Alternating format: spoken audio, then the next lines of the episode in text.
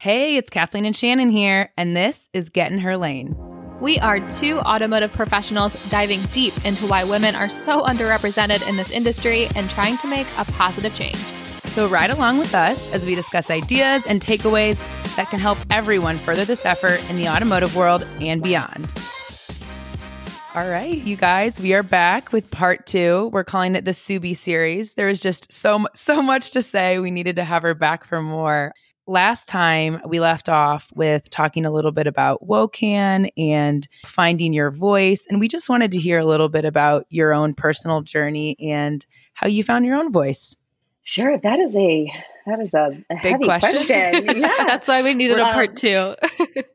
oh, finding your voice, I think, is one of the topics that gives me most pause when I think back on my career, because I think it's a one time thing. When people think about developing your voice, finding your voice, it's a one time act. What I have found is that with every phase of my career, every new level I've gotten to, I'm redefining or finding a brand new voice at each phase. So it's not that. a one and done action exercise that you have to do. It's one, understanding what you stand for, understanding what your opinions and your positions are when it comes to whether it's your expertise, if you're the SME, like what is your expertise and what are your positions? And then finding places to have that dialogue to not only to refine your voice, but clarifying what other people's voices are and how you fit into that realm. So that's a lot of mm. theory and I'll give you kind of some examples yeah. in my in my world. So when I got started in auto in the dealership world, I looked to online forums. There's a ton of really great forums. One of the big ones that I that was big when I was in dealerships and is still big now is called Dealer Refresh. There's a ton of other ones, but now social media also has different groups within them. So joining them was me hearing what other people have to say and finding the moments in time that I found myself getting passionate, whether I vehemently disagreed, whether I had an opposing view, whether I really agreed with what they were saying, but they weren't getting a lot of support. Finding those moments helped me define okay, this is where I'm passionate, and these are the things that I want to talk about. What I found in doing that is not only am I learning, but I'm finding that there's always gaps where someone needs to speak up about something that my heart and my brain really want to say out loud. Mm-hmm. So when I got into this industry, like I said, I was a mouse. I did not know that I could even use my voice for good.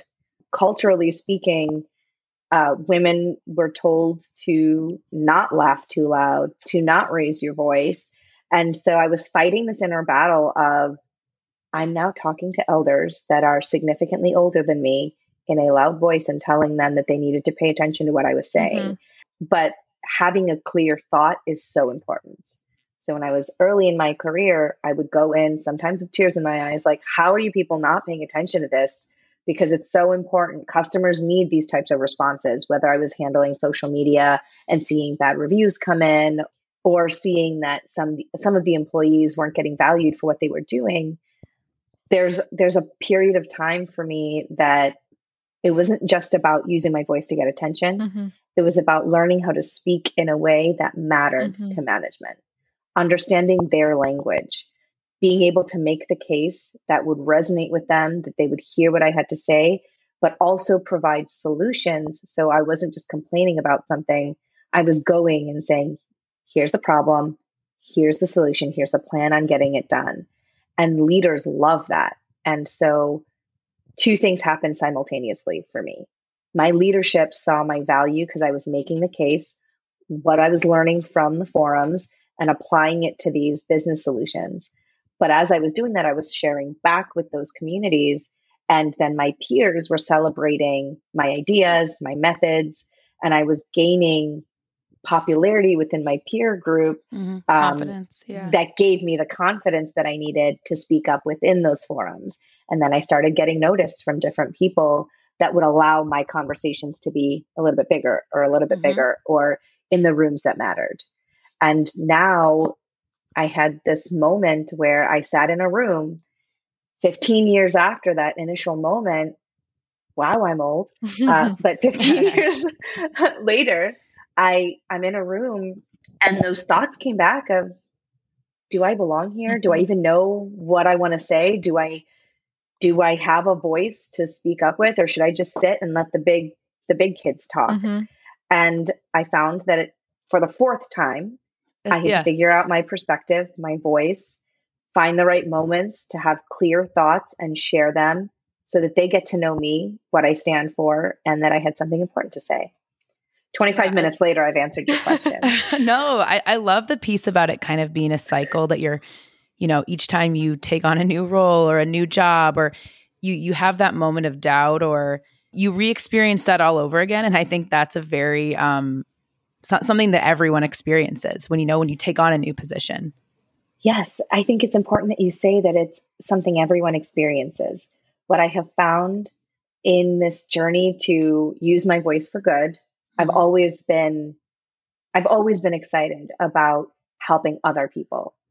So I didn't realize I was doing it for myself. I thought I was just doing it for my peer groups to find solutions and and share what I was seeing as wins or failures so that they don't make the same mistakes.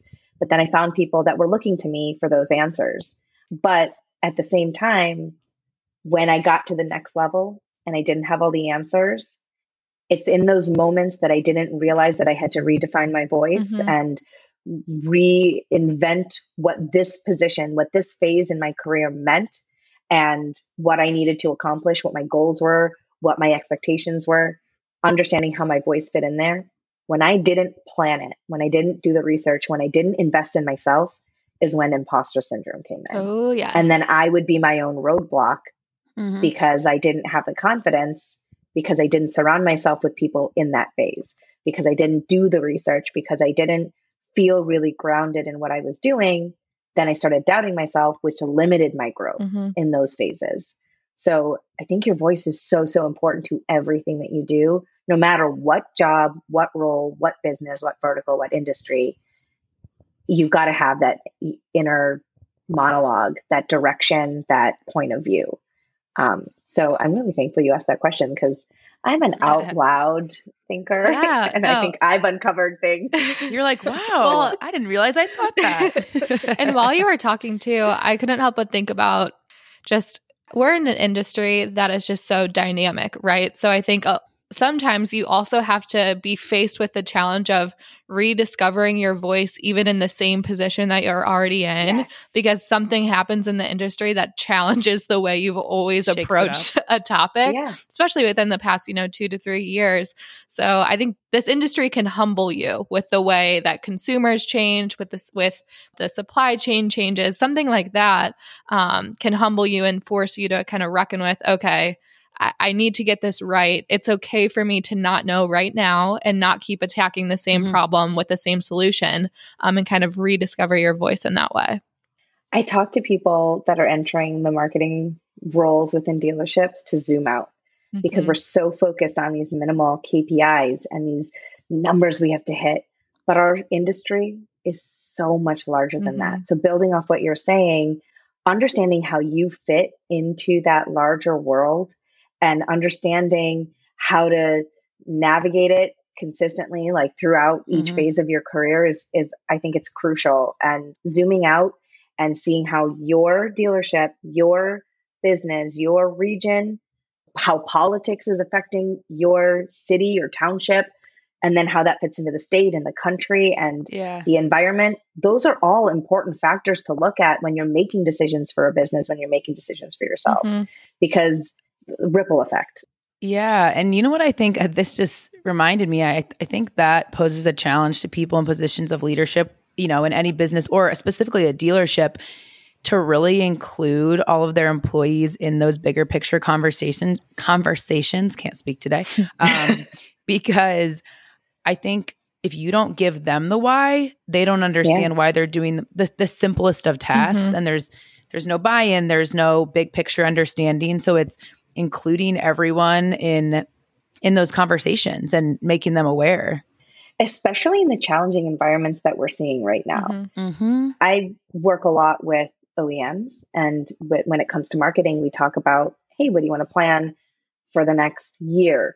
By July, we've already talked about end of year and into next year. We're planning out the year. This is the first time we're talking about the next two or three months. Mm-hmm. We're not talking about a year away. We're not making these huge decisions with our dollars that we used to be. And neither are human beings in their homes because there's so much instability and we don't know what to expect tomorrow. So I think think actively thinking about how all of those different factors affect you and your business is really, really important.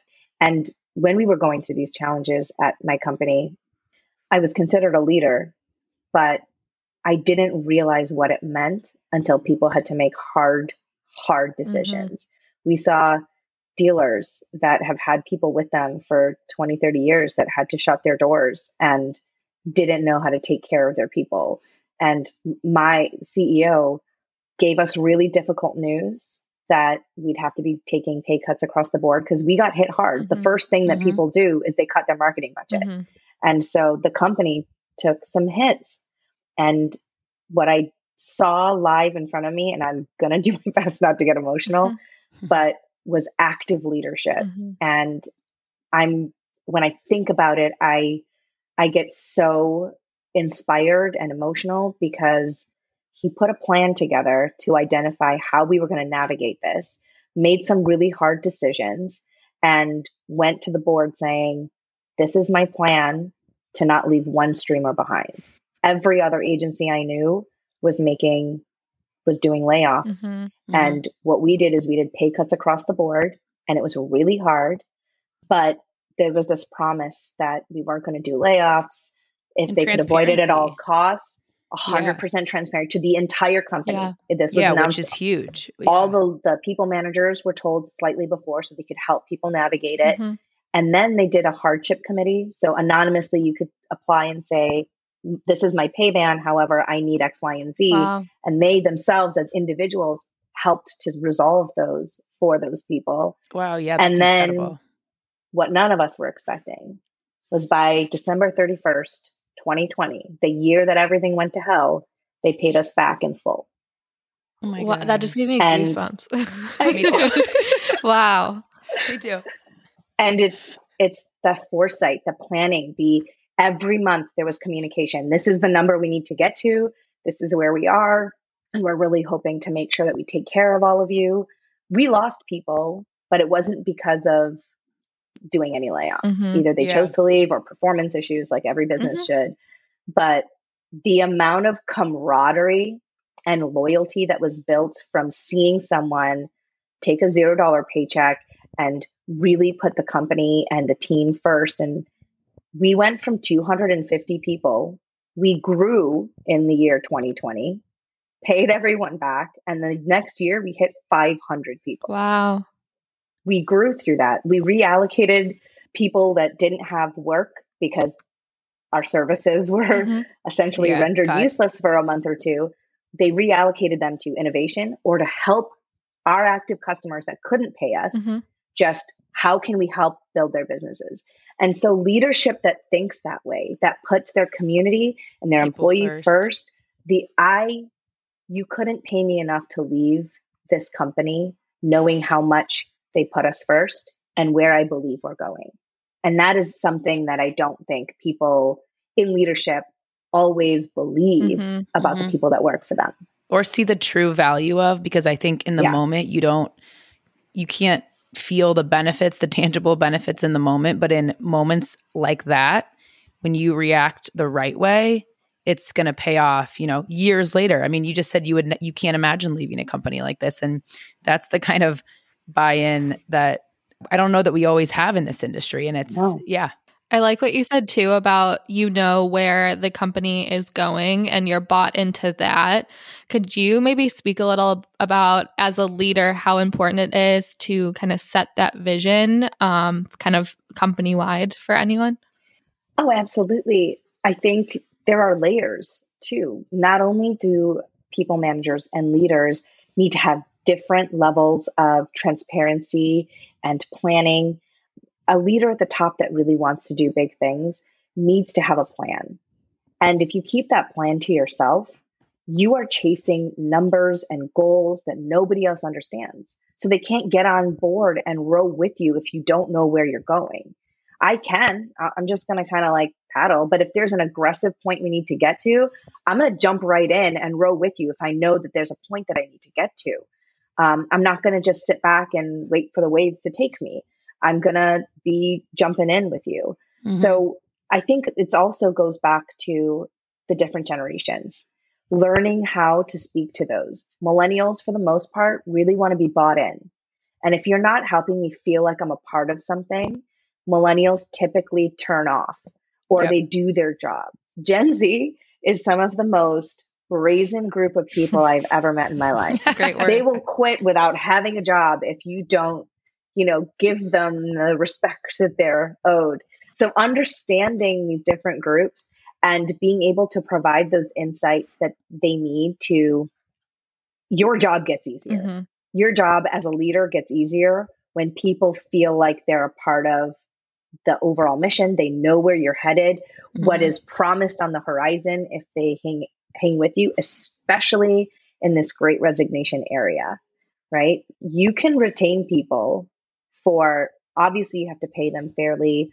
Obviously, you have to really understand what work life balance is. You can't beat people to 12, 14 hours a day like our industries have been known to do, whether it be advertising, automotive, or anything in between, yeah. we've taken advantage. And hearing them and giving them that purpose makes them want to do that on their own and not the expectation mm-hmm. that's in mm-hmm. front of them. Subi, I would ask you this. You're you're speaking a lot of sharing that, communicating that with them. When you think of a dealership perspective, is there a way you think the best way to do that? Is it one-on-one conversations? Is it consistent monthly meetings? Because I'm just looking for some tangible ways that we can, Absolutely. We can kind of inspire people to start doing this. Yeah. I think consistency is absolutely key mm-hmm. in these types of leadership initiatives. So if you're a single point, I'll give you an answer for a single point and I'll give you an okay. answer for a group. so in a single point, I would say that get all of your leaders together consistently, whether it be monthly, quarterly, whatever do not only share with them what's ahead, where you want to go, give kudos while you're there. Everybody wants to see that they're doing well. Mm-hmm. And sometimes it's the departments that don't get sales gets all the kudos. Oh, yes. All the always. Time. Always. but sales doesn't function on its own. Show parts of sales functions because every other department is doing what they need to do. So give your kudos. Who's who's doing outstanding work? sometimes it's not always monetary. I think, in, especially in dealerships, we think it's all about monetary compensation. It's not always about that. Mm-hmm. If you mm-hmm. can give People them all these other good. things. Yes. Yeah. So consistently meeting, but also giving room for open dialogue about what needs to be focused on. What are they seeing okay. that you're not? Because those people are hearing from their people and they're they're seeing things themselves that they're not always open to bring up, especially if it's cross departmental, mm-hmm. right? Mm-hmm. They keep it to themselves, it's that person's job. But if you incentivize and inspire people to share openly about solutions for the entire organization, you'd be surprised the ideas that come out of that. Mm-hmm. So yeah. that's one thing that I would do consistently. If you can't okay. do monthly, do it yeah. quarterly. At least they know that all Creating leadership is going to get together. They're going to openly and also the problem solving piece has to be a part of that agenda too. Mm-hmm. So you're and making them part of the problem solving. Yes, yes. I so like you're that. recapping where you've been. You're talking about where you're going. You're giving your kudos.